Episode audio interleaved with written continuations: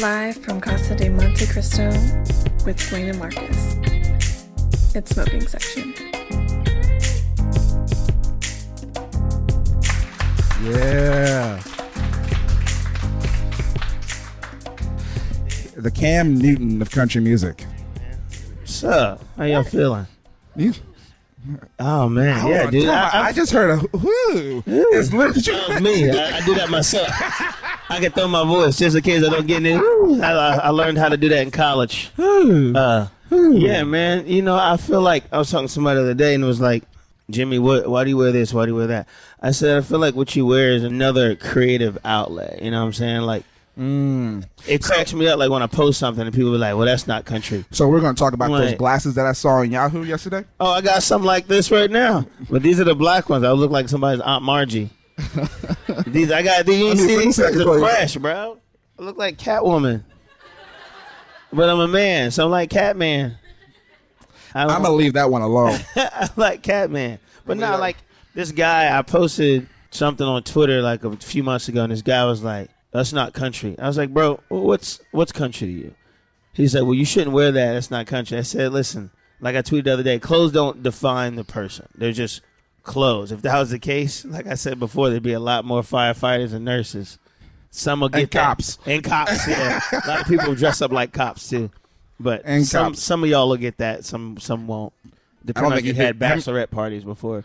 Yeah. I mean, this is Nashville. it is Nashville, the, the home of bachelorette parties. Yes. we beat Vegas. All right, so let's start here. What's up, bro? What's going on, Man, man? I'm glad he didn't wear that shirt. what shirt? What shirt? Okay, so the shirt. Who me? yeah, I So was- being a friend with Jimmie Allen, you get phone calls sometimes at three o'clock in the morning that last an hour long, and for a good thirty minutes of that one-hour phone call, he ragged on you about the shirt you wore with Rusty Gaston. What shirt I wear? Some Oh. long. yeah, yeah, you know you need to burn that shirt, bro. Oh. I said, listen, if he come in here with this shirt, I am going to roast him like the whole podcast.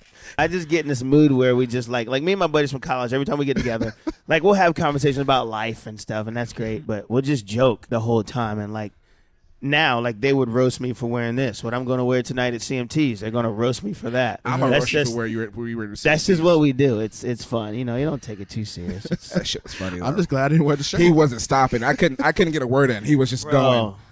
He was just Man, going. I'm gonna have have Marcus show you some of the text. I was on a roll that night, I'm man. gonna pull it up I was, it was great. Like it was pretty funny. Uh, all right, so all right, we're gonna get started here. So we recorded them doing a round of applause. Do a, little- do a little quick round of applause for a special edition. Yes. Yes, I'm liking that. I'm feeling the vibe now. Okay, you want your cigar? Yeah, where, what kind is it? It's a mild Monte Cristo. Where is it? It's right here. Where's the table? Well, there's no table. You Hey, want? all the pictures y'all posted of the podcast, y'all sitting around the table, Well, and I don't get a table. Y'all got me up here like it's a writers' rounds. It ain't a list. If it makes you feel better, Gregory didn't get a photographer, so uh, that's why I got my guy Sam. exactly. Make some noise. Hey, for Sam. Every time Right. I post a video or a picture and I tag at Sam the Cam, that's Sam over there. He's a beast. I can't really see him. It's kind of blinding by the light here. Not calling you too white, but the sun's behind you. Sorry, guys. All right, so how you been, man? Good man, just uh, You hustling? yeah, just just staying busy. You know, it's one of them things where your career goes from not being busy to being crazy to you know. I had um, breakfast with with Darius this morning. He was talking about he's at the point in his career where his CMA isn't that crazy anymore as it used to be. You know, so I'm just learning the balance. Today's my son's fifth birthday. We had his party last night. So. Oh, nice, nice. Yeah, he's he's getting old. And the older he gets, so year older I get. You Black know? don't crack. That was good. Man, hey, I'm telling you. Hopefully I'll age well Doubtful. like my mom. My mom ages well. My dad, he your mom did age well. my dad, life was rough on him, boy. He life punched him in the face a few times. I was like, "Eh, wake up. No, he didn't age too well. But uh, but yeah, man, it's been great. Um, doing a bunch of media stuff, a bunch of podcasts. We got like five shows tomorrow, I think. Five shows, three meet and greets tomorrow. Good yeah, lord. Yeah, I know. How many of y'all in here are actually going to all these meet and greets? Nobody. Uh, You'd be surprised. You'd be surprised. All right, so let's talk about how you got started. So, for those of you who don't know, I know Jimmie from the time that he was in a punk rock band. Color, no, Mercury Lane. No, Before Color of London. I did. That was so Mercury Lane was before. So Mercury Lane was punk rock. Mm. Color of London was more like One Republic meets Keith Urban. Holy shit. Yeah, yeah. I was in the punk rock band. That's when I was wearing like I always wore skinny jeans. It's always been my thing. But I used to wear. So how I wear cowboy boots with looser jeans now to y'all they're so skinny. Imagine someone wearing skinny jeans tucked in cowboy boots with a scully on, like a beanie. we called it. It was bad. I wore You've those. gone through some Taylor. bad fashion Yeah, I statements, know, huh? man. You talking about me? But there ain't no pictures of that being posted proudly in 2019. You want a whiskey or something? Nah, I'm cool, man. You sure? All right. All right. Go ahead and light that up. So, yeah, so I've known him back since he was in a punk rock band. He's from Delaware. Good old Milton, Delaware. I didn't know that. Oh, yeah, he's from Delaware. You know, you ever been? He's an Eagles I've never fan. been. There you go. Fly Eagles fly. Oh man, it's two y'all up here. Yeah, there's a few other. Hey, we got some Eagles fans. They're in from here. Philly. They're from Philly. I love it. They're from Philly. well, they're still Eagles fans. They're we're, still We're, we're all one. We're You all know, one. Whether you're from Philly, whether you're from Delaware, I know Eagles fans in California and and the state of Washington. I met one from Dallas crazy. yesterday. I think we're gonna start a fire. Is there an ashtray? There is, but we need a table. That one right there. See, Sam. Sam's a jack of all trades over here. Yeah, Sam's a man, bro. Wow. So yeah, I grew up in this town, Milton, Delaware. Uh, when I was in Milton, we had like 800 people there. Um, and you know, all my dad listened to was country music, and all my mom listened to was gospel music, but more of like Brooklyn Tabernacle, Bill Gaither. Yeah, my mom was more CCM, it, like TBN, like I'm, yeah, like Oh. I'm talking like white white Christian music. Oh. Yeah, The ones they don't shout or yell. no shouting. They- was- like- if you you ever watch TBN, Y'all are some peaceful. No, you got to. In the South, is different though. See, I is got to different. put you onto some white Pentecostals in the South. Yeah. It's a whole different down here in the South. Is I'm learning. Is it like the Black Baptist up there? Yes, it is. Oh, for real? yeah, church Oh, I- long I, too. I haven't been. I haven't been to a white Pentecostal down here. yeah, don't go. It's like 3 hours, just like the black ones up north. That's why I don't go. That's where I'm going. I need a service that starts at 10:45. I'm home by 11:30. I I'll call it that bird that. bath service. Quick, fast. Yep. Jesus gives his blessings really fast, like shots of espresso. I don't want the co- I don't want the coffee sermon. I want the shot of espresso sermon. You know, and get that fast. I won't miss the game. Uh, but yes, I grew up. So to me, country and Christian music aren't that different as far as like the stories in the songs, and as far as the song is more geared to who the person is singing it, less than what they're singing about. Like when people say, "Well, what makes you or anyone else a country artist?" I look at it the same way I look at Christian music. So Christian music, what makes that person a Christian artist is that themselves as a person or, or a Christian. So what makes a country artist a country artist is about are they a country boy or country girl? It ain't about if they wear a cowboy hat. It ain't about because I know a bunch of people that wear a cowboy hat never roped cattle day in their life. You know, uh, it, it it ain't about how many fiddles you put in your song. It ain't about how many times your dog died. It's about your you as a person. You know, your morals, your belief, how you grew up, and how you live your day to day I life. just got feel really like- sad. yeah, I know. That's what I feel like. That's what makes you a, a, a country artist. So you figure I did. I was in a rock band through high school. Uh, got to college, did R and B for like a year or two. Started writing R and B songs for other artists. Uh, went back to an emo rock band. Then went to a punk rock band. Then I came to Nashville and was country at first, but I was told that I was too country for pop, but I was too pop for country. And literally the same songs I'm putting out today are the exact same songs, like the same style that I was doing then, but the genre has evolved over over years. So it was finally I went to LA. Uh, it was 2014 to stay with my uncle for a little bit and had nothing going on. My grandmom had just died in February, and my son was going to be born in June. I was working three jobs at the time. At that time, I was working. I'd write songs from nine to three in the morning. I'd work at Bonefish Grill from three to four, uh, from three to ten p.m. Then I'd work at Walmart overnight stock from eleven p.m. till six in the morning, and I'd sleep like maybe two and a half, three hours a night. And I was like, what am I doing with my life? You know, my friends from college were married in, in their profession with kids, and I'm just sitting here struggling. So before I walked into the LA Kings game, I was like, all right, God, if you guys you want me to keep going with this music thing, and there's someone I might reach one day through my journey or my music, give me a sign. And I don't want just any sign. I need like a trophy or or something I can I can hold on to. Crazy thing is, we walked in the game, and it's the game the Kings are celebrating their Stanley Cup, so they're giving out replica rings to everybody in the suite. So I was like, shit. So you that's were, you were in the suite. that was in the suite. Okay. So that's why every show I always wear a ring here. It's a LA King Stanley Cup ring. It reminds me that, you know, I have something to say that will maybe one day help someone continue to chase their dream or whatever they're going through. And um, so I came back to Nashville, and my dad was like, "Listen, son, just grab your guitar, write whatever songs you want to write. Don't worry about no genre.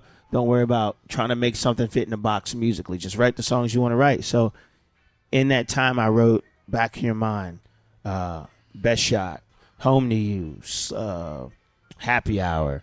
Uh, what else we write? "Slower, Lower." Um, so there was so many songs that were just about me. You know, just came from the inside, and um, I did this writers round, and that's how I met my my manager Ash Bowers. He was on the writers round as well, because he used to be an artist, and he signed me to a pub deal. Um, and and the crazy thing is, like I always tell people, man, it's not about the dream happening when you want it to. It's about taking every day and make sure you're practicing, you're putting in the work.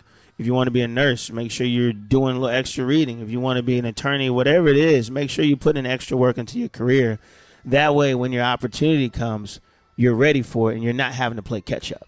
You're not having to say, oh man, I got a show next week. I need to get ready. No, luckily enough, I struggled to where I was still, me and my college band were still playing 150 shows a year and like small clubs and bars and colleges and stuff like that to where I see it now, but at the time I didn't know I was preparing myself for when I get on these uh, uh, the theater stages we're playing now, the amphitheaters, the arenas. I didn't know all the work I was putting in then was leading me to now. Because people say, Jimmie, do you get nervous when you get on stage? Like, nah, I get butterflies because I'm excited. But as far as nervous, it was like everything I'm doing now, I planned it five years ago. And like five years from now, I already see what I want to do, like my stage setup, the movies I want to do, the books I want to write. They're kind of already in the process now. And I figure, you know, life is all about preparation, you know, and, and, and I feel like if you prepare properly, you can deliver. And when you can deliver, you're able to reach your full potential. And when you can reach your full potential, that's where I feel like happiness comes from. Not in the money, but knowing you're doing what you love to the best of your ability. And your ability has that power to touch someone else to where they see their struggle and their story connected with yours. You know, because so many artists that lived in their car like I did, that were homeless for a while, I've connected with their story. And I've had people say, "Hey, Jimmie, I love the relationship you have with your grandma. That made me want to dig back in with my grandparents." Or I heard about you doing this uh, when you were struggling, so that made me not want to quit. So I feel like life is a never-ending cycle to where we are supposed to learn, then put back out into the universe. So someone can learn from us, then they'll put it back out. Someone will learn from them, and I feel like that's how you keep things moving. So I got a question for you. I got an answer. I'm gonna ask a question that a lot of people don't really realize about you. Can we talk about the family member? Who's who's his family member? For a quick second. For a quick second, you can answer this one question, and then we won't talk about member again. So, for those of you who don't know, Jimmie's uncle is Magic Johnson. Wait a minute. Whoa, whoa, whoa, whoa. For those of you who- Magic. Irvin yeah, Johnson. Magic Johnson. Yes, greatest Laker of all time, in my opinion. Boy, Um, Kobe's the greatest Laker. He's second best. But Magic said that, so yeah, Kobe's Kobe's the greatest Laker of all. time. yeah, sure. So when you were homeless, did you ever think about calling him? No, I never called nobody. I didn't call my. I could have reached out to my parents. They could have helped. My siblings. I have um, two brothers and four sisters. Could have reached out to them. I feel like as an adult anyway, but I feel like as a man, there comes a point where you need to remove the safety net. Mm-hmm. Because what happens is if you're, my dad calls it getting off the titty. You know, growing up, you know, because what happens is if you never remove the safety net, you limit yourself possibilities. You limit reaching your full potential because you're going into everything scared. And you never really know how to support yourself. If every time something hits the fan, you run to a family member to say, I need help with this. I realized I was at a point in my life where music is what I wanted to do. It was my dream. No one else was responsible for it other than me. So I felt like I needed to go through that and figure out a way to deal with it. Like I teach my son this. Like there's times when he's frustrated and he can't tie his shoe. And he's like, Dad, can you help me? No. Tie it. Well, I don't know how. You've watched me tie your shoe a million times. Tie your shoe. And he'll sit there. I can't do it. Well, I guess you're walking around with your shoes not tied. So he'll sit there and trip and fall and get mad at me. Don't be mad at me, mad at yourself. You too lazy to do it and learn. Now he knows how to tie a shoe. If you keep feeding someone, they never learn how to hunt. And you know, mm. you I, I refuse to be 60, 70 years old, you know, being the providing parent. Now I'll always be a parent to where if he really, really needs anything, needs advice, I'll help him out. But I won't step in until I've seen him exhaust every one of his options. You know, and that's what I felt like I needed to do. You know, I decided to leave Delaware and come to Nashville. You know, you know, and my uncle put his work in. My family put their work in. They've they're living their life. This was my time for me, and I felt like, you know, it would have been a baby move to call and ask for help. So I need to just get it done because Walmart's always hiring. So I tell people, people, always, you know, Ain't Like- that the truth? they're always hiring. That's my thing. Like you know, we we talked about your situation Yeah. before, and Yeah. I'm like, for me, it's not a pride thing. You know, it's about realizing that I want to be somewhere. What do I need to do to get it done? Man, I ain't gonna lie. Man, I hated working at Bonefish Grill because every songwriter in town I knew, every artist I knew, you would come there and eat. I hated working at Page as a janitor in that middle school because all these artists that I wanted to see, their kids were at a freaking school. So here I am. Oh, when I collected trash for waste management, going to people's house, them seeing my face. At first, it was like, man, this sucks. But again, I realized where I'm at now is where I wanted to be. And how do I keep myself open as far as time goes to be able to have the flexibility to put in the work to get here? The worst part, not gonna lie, this is horrible. So I collected uh, cans for a while because I lost my job, but I still have a son. And again, you know, parents got to do what you got to do for their kids. So I collected cans from like 11 p.m.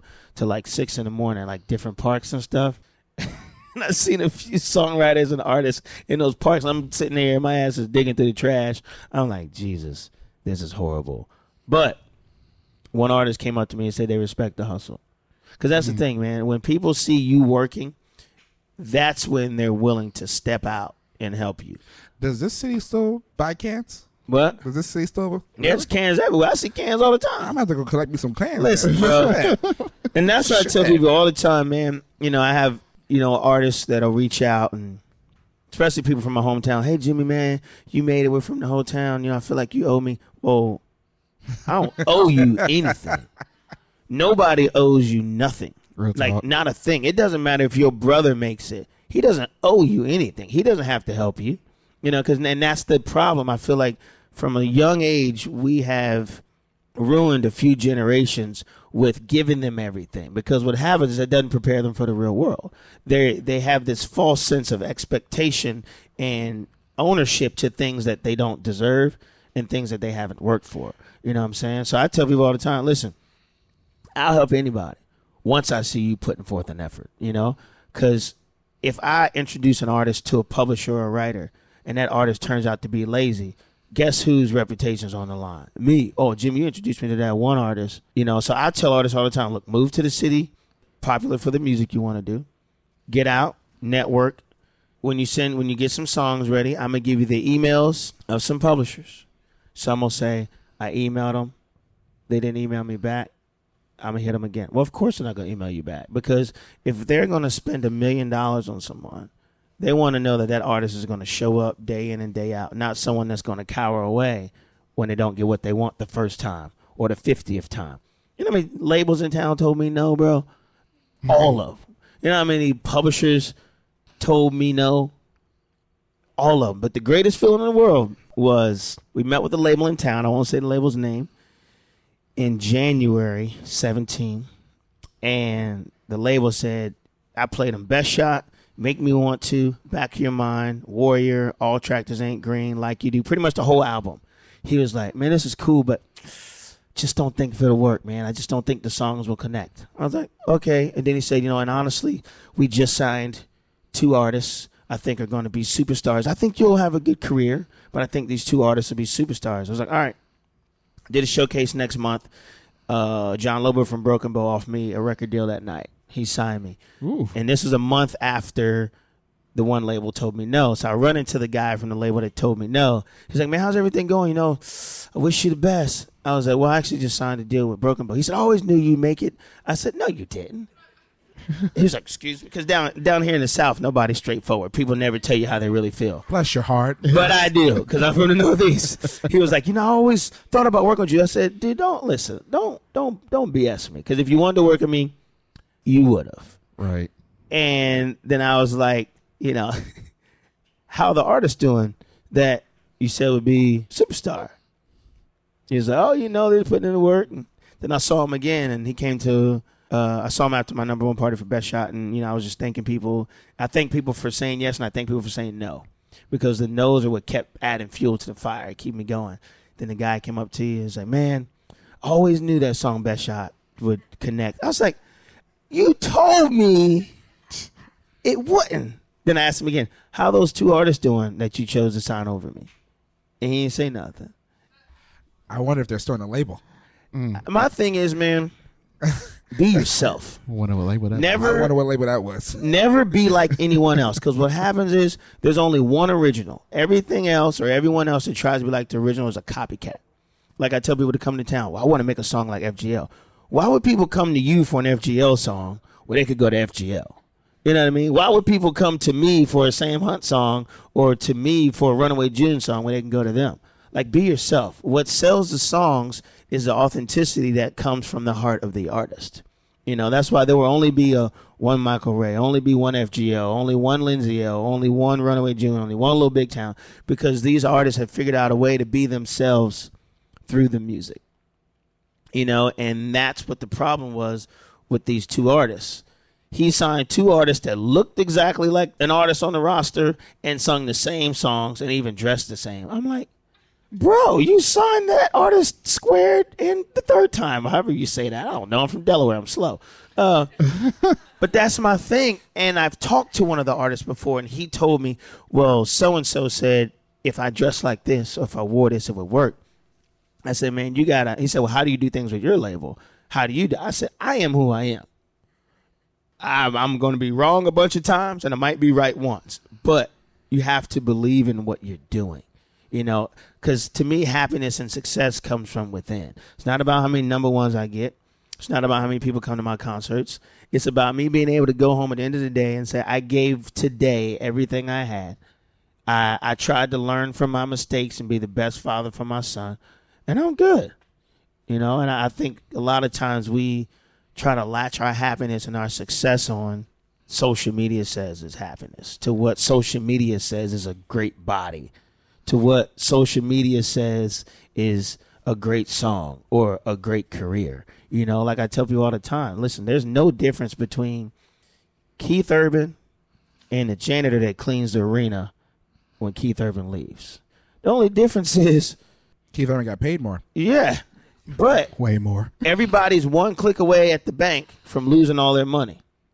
Mm. Think about it. We trust all these people to say these banks that say how much money you got. Man, I don't know if you ever worked at a bank before, but it's kind of easy to wipe somebody's money out. And that's my thing. It's all about being a good person. There's no difference as people between Keith and the janitor. You know, and that's what I always try to keep in front of my mind. You know, I always try to remind people, listen, we're all the same. Nobody's better than nobody. And once you have that mentality and you can latch onto it, I feel like that's when you start to find out your heart and who you are true and what's really happiness and success, you know, to you. So So you got a lot of no's. I'm out. All right, you got a lighter? Where's Yeah. the, where the hell's your A lighter? lot of over lighters here. over here. I'm not a lighter guy today. As long as you're not that shirt guy, we're good. Hey, well, you know what? We got a lighter. I, I can bring the shirt next time. We'll just burn it with that lighter right there. Well, that shirt was so bad, man. Man. What did I call that shirt? What did I say he looked like? Let's look at the tweet. Let's look at the Let's text. look at the text. Oh, y'all, y'all, y'all talking on text? I was te- I was rolling, bro. Oh, he, Damn, oh, y'all yeah. should have. Y'all should have Only read the appropriate Oh, ones. I'm, yeah, I'm going to read. No, there's no appropriate ones. Hey, we're not. Hey, we hey, we live, man. We ain't gonna read that. See. Oh, we're going to read this. Uh, don't read the first few. No, I'm. See, Don't read the first few. Let, matter of fact, let me see him. Here, let me. Let me. Yeah, let, let me see him. Let me lean over. Oh, put, man. Oh, that'll read 'em put a gif up too, man. Oh no, I can't. He screen, so he screenshot. Oh, he no, screenshotted the post from Instagram. We're gonna show you after the podcast. There's some good. There's really. I was on a roll that night, man. That was some real creative stuff in there. Shout out to Maker's Mark Whiskey for the inspiration. Um, but yeah, I was I was on a roll that night, man. All right, so I feel like answering questions. Y'all got some You questions? want some questions? I got a question for you. So, you got a lot of no's. How many of those no's was because you were black? Honestly, Yeah, I would say one. one. And he told me. Dude told me straight up. He was like, listen, I like your music, but it's never been done before. Because at this time, Darius Rucker hadn't came out yet. Darius didn't come to 08, and I was here in 07. He said, I don't know who to market the music to. I don't know how to market it. I'm not sure how it would do because there was no FGL. There was no uh, Little Big Town. Thomas wasn't doing what he does now. In 07, country was still pretty traditional. So not only did I sound different, I looked different. And that's scary for anyone that has to invest anywhere between for an artist five to ten million dollars because your job's on the line. So it's like, are you going to risk your job and how you provide for your family on something that might not work? And the dude told me that straight up, and I respected that. My thing is, what I always tell people, because people ask me, how is it for black artists in Nashville? I said, Nashville isn't like pop to where they sign you off of how many Instagram followers you got, how many shows you play. Nashville don't care. Nashville wants you to come to Nashville, build a relationship. Because I know white country artists with over 200,000 followers on Instagram selling out clubs but can't get a record deal because they haven't put the time in in Nashville. And until you get here and you get to know people and you see how it works, you know that's and that's what I've learned. Like all the years I put in, like I kept meeting artists along the way. I kept meeting songwriters and producers and publishers. I just never met the label head that was ready. And there's been a lot of shifts at the head of labels since I came into town too. To where a lot of people now the head of label are very progressive. You know, they they get it now. You know, you got you know, Borchetta, you you got Jon Loba at my label Broken Bow. You got uh, uh, Esposito. Esposito at Warner. He's progressive. That's a game changer You right got uh, Randy Goodman at Sony. he you- gets it. He's and Mike progressive. Dungan and, and Universal. And and even with Dungan, you have um, Brian Wright. Yeah. Brian Wright's very progressive. He gets it. So the thing is, there's been a shift in the genre as far as people signing artists to where they realize, you know what, the influences of music have changed. The style of dress has changed. It's impossible to hold on to what has been, neglect what's going on, and expect to be relevant. See what I'm saying? Mm. So there's nothing wrong with holding to tradition, but you have to at some point be willing to accept. Look, this is where music has gone because the same music that George Strait listened to isn't what Sam Hunt and Tr listened to growing up. You know, Sam Hunt and Tr was for sure bopping Boyz II Men, Tupac, Biggie, Oh, as sure. well as George Strait. So it's only natural that if you you're like a sponge when you're a kid, if that's what you hear, your influences naturally come out. you know, so so for me, it wasn't that it wasn't, a ma- it wasn't a major issue. for me. It wasn't a major issue. You know, So- my thing. Did that lead to the BET tweet? So my tweet to BET was, BET won't play. BET stands for Black Entertainment Television. For those of you who don't know, there's a lot of white people in here, so they might not know that. So BET stands for Black Entertainment Television, not hip hop and R and B, but Black Entertainment. So, if I'm a black entertainer, no matter what style of music I sing, I feel like BET should play it. They should play my music, Kane's music, Mickey Guyton's, Darius's, this new girl named Tierra. They should play Lajon Witherspoon's music. He's the lead singer of the rock band Sevendust. Uh, they should play Charley Pride. They should play Tony Jackson. They should play Aaron Vance. They should play Tauren Wells, who's a Christian artist. Because BET will play black gospel, but they don't play CCM. So they don't play Anthony Evans. They don't play Michael Tait. Used to be with DC Talk Nights with the Newsboys. They don't play Tauren Wells. So for me, it was to like, you know, I'm a shock factor kind of guy anyway. Yeah, I know. But I'm like, somebody, in order for something to change, somebody has to say it. And you have to say it direct. You can't, I hate when people talk around something. Just get to the point. Because when you talk around something, you leave it open to so many ways of interpretation. Mm-hmm. Everybody can look at my tweet and say, Jimmie, what did you mean? I meant I'm black and BET ain't playing my video. Why? and that's what it's about. So for me, it's not about saying you're horrible, you're horrible, horrible. It's about saying something in a way to people get the point and you have their attention. Has that conversation progressed with BET? Oh, it's been great. They reached out. BET reached out. Yeah, it's been great. Great conversation. Hmm. and to me, it wasn't about who's in charge and not, because I look at how the lack of openness musically on BET is affecting our next generations, because it's painting this picture that black artists only sing and only listen to hip hop and R and B, And that's nonsense. You know what I'm saying? So for me, not only does it paint this vision to people who aren't black, it teaches our kids and our kids' kids that you're black. This is the box you're supposed to be in.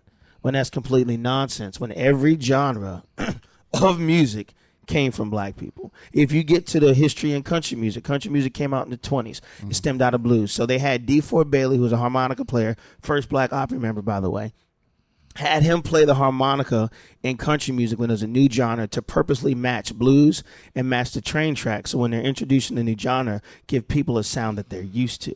And if you go to everyone from Hank Williams to George Strait to all of them, they will all tell you they learned what they learned from a black musician. And the thing is, music is meant to transcend boundaries. That's why if you listen to the musical influences today of R&B, pop, and country, you hear Motown. You hear what Berry Gordy started in Detroit. It's it's crazy how these towns live together in different areas, use separate bathrooms, but would all go see the Temptations together in the same building, by the way. Now they were separated, the whites on one side, the blacks on another side, but yet the people that you're told you're not supposed to like, that aren't equal to you, that can't use your bathroom, you're paying your money to see them sing. So that just goes to show me all the hate we feel, all the racism, all that stuff is taught. It's not natural.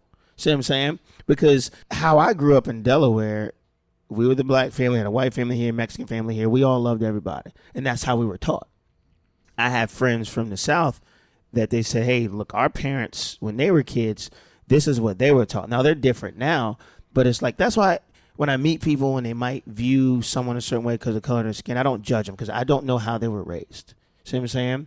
And what might make sense to you might not make sense to them because that's what they were taught. Like, this cigar is brown, right? From the day you were born, your parents told you, and everyone in your family told you this cigar is blue. You're going to grow up thinking this cigar is blue. You're going to look like an idiot to the rest of the world because they clearly see it's brown. But to you, in your heart, you believe it's blue.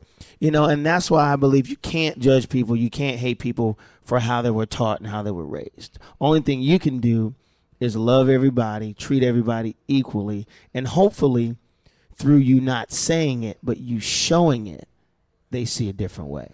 You know what I mean? Because the whole actions speak louder than words goes beyond relationships. It's just about living your life daily. You know what I mean? And if every time you see someone, people see you treating everyone the same, you don't see height, you don't see weight, you don't see skin color, you don't see background, because it's impossible to judge someone that you don't know. You know what I'm saying? You can say, man, I don't like him because he doesn't like me. Well, you don't know how he was raised until he met you. You know, that's why I, another thing with BET. My thing is, people watch a lot of television. And from the time you're young, the only thing you see from a black person is they're mean and aggressive and they only listen to this kind of music, in your head, that might be what you believe.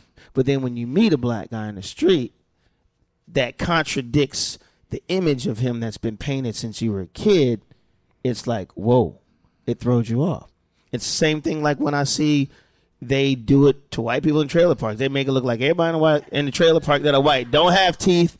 They babies run around in diapers. Now, a lot of babies do run around in diapers outside. But see what I'm saying? They paint, there's so many false narratives. I seen a lot of white people who got, live in their trailers with some really nice teeth. That's what I'm saying. so my thing is, it's easy to say, don't be affected by the media and television, but when that's all you see pumping into your brain from a young age, it's hard to separate it. And that's why I feel like it's my job as a black artist to get with BET that's supposed to represent me and say, how do we correct this image of black people that you've been painting? I don't care if it's ran by white people or black people. I don't care.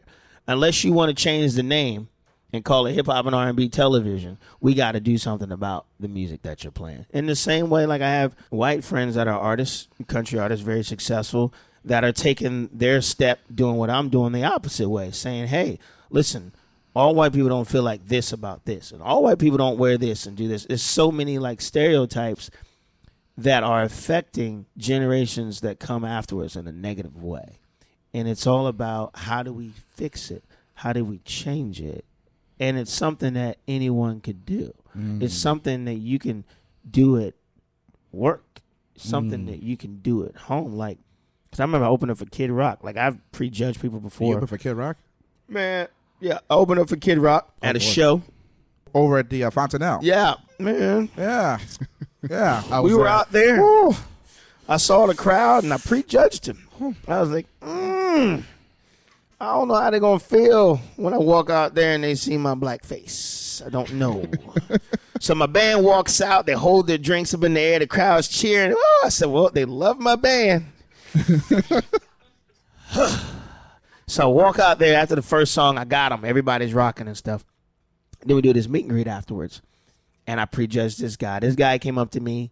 He looked like he just hung a black dude in his backyard. like I'm serious. If you were to paint a Oh, picture my of somebody that just got out of a KKK hoodie, he was that guy. Based off of Based off what what they like. show you on television, these people look like.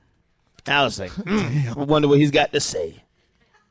And I'm I'm watching him inch up, inch up him and his wife, and I'm nervous the whole time. I'm like, well, let me get ready to run. This ain't gonna be good. he comes up to me and says, Hey Jimmie, huge fan, love your stuff, got your EP. And his name started naming back your mind and home to you. And he sung a little bit of it. He said, Listen, man, anytime you play a show that's close to me, I'm there. To this day, still, him and his wife, every time I post something on Facebook, they comment on it. There's this other guy that came up to me, Jimmie, huge fan, love you. Turns around, can you sign my vest? I said, Yes. Turns around, vest, boom, Confederate flag. I said, Oh, you want me to sign that? he was like, yeah. I said, me. He's like, yeah. I said, me. You want me to sign that? He said, yes, I don't mind. So I signed it. Me and this guy talked. This is another double standard that's been taught. Just because something might be offensive to you doesn't mean that's how it actually is. Because to him, this flag represents his history, his family, the people he loved social media has come in, taken it, and say this flag represents this. And it's unfair to say what a flag represents to everyone when that's just our opinion. And the whole offensive thing, how people say, I'm offended, I'm offended, I'm offended. To me, that's a reflection of selfishness. Because how someone else lives their life really has nothing to do with me. You know what I'm saying? Like when uh, I have someone say, Jimmie, if someone does this, does that offend you? No, that's their life. To me, when you're when you get offended all the time by the way other people live their life, it's it's being self-absorbed because everything's not about us. You know what I mean? And again, it's impossible to say what something means to that person when you don't know what it means. Like, say somebody saw the flag from Delaware, like, oh, to me that flag from Delaware means you don't like white people from the South. Hmm. So am I supposed to just not wave my Delaware flag anymore? When to me, that Delaware flag reminds me of Milton, Delaware. Reminds me of my grandmother. Reminds me of the time me and my grandmother had. Because at some point, someone said, if slavery didn't happen in the South, there would be nothing wrong with the Confederate flag. That's the only reason. Geography.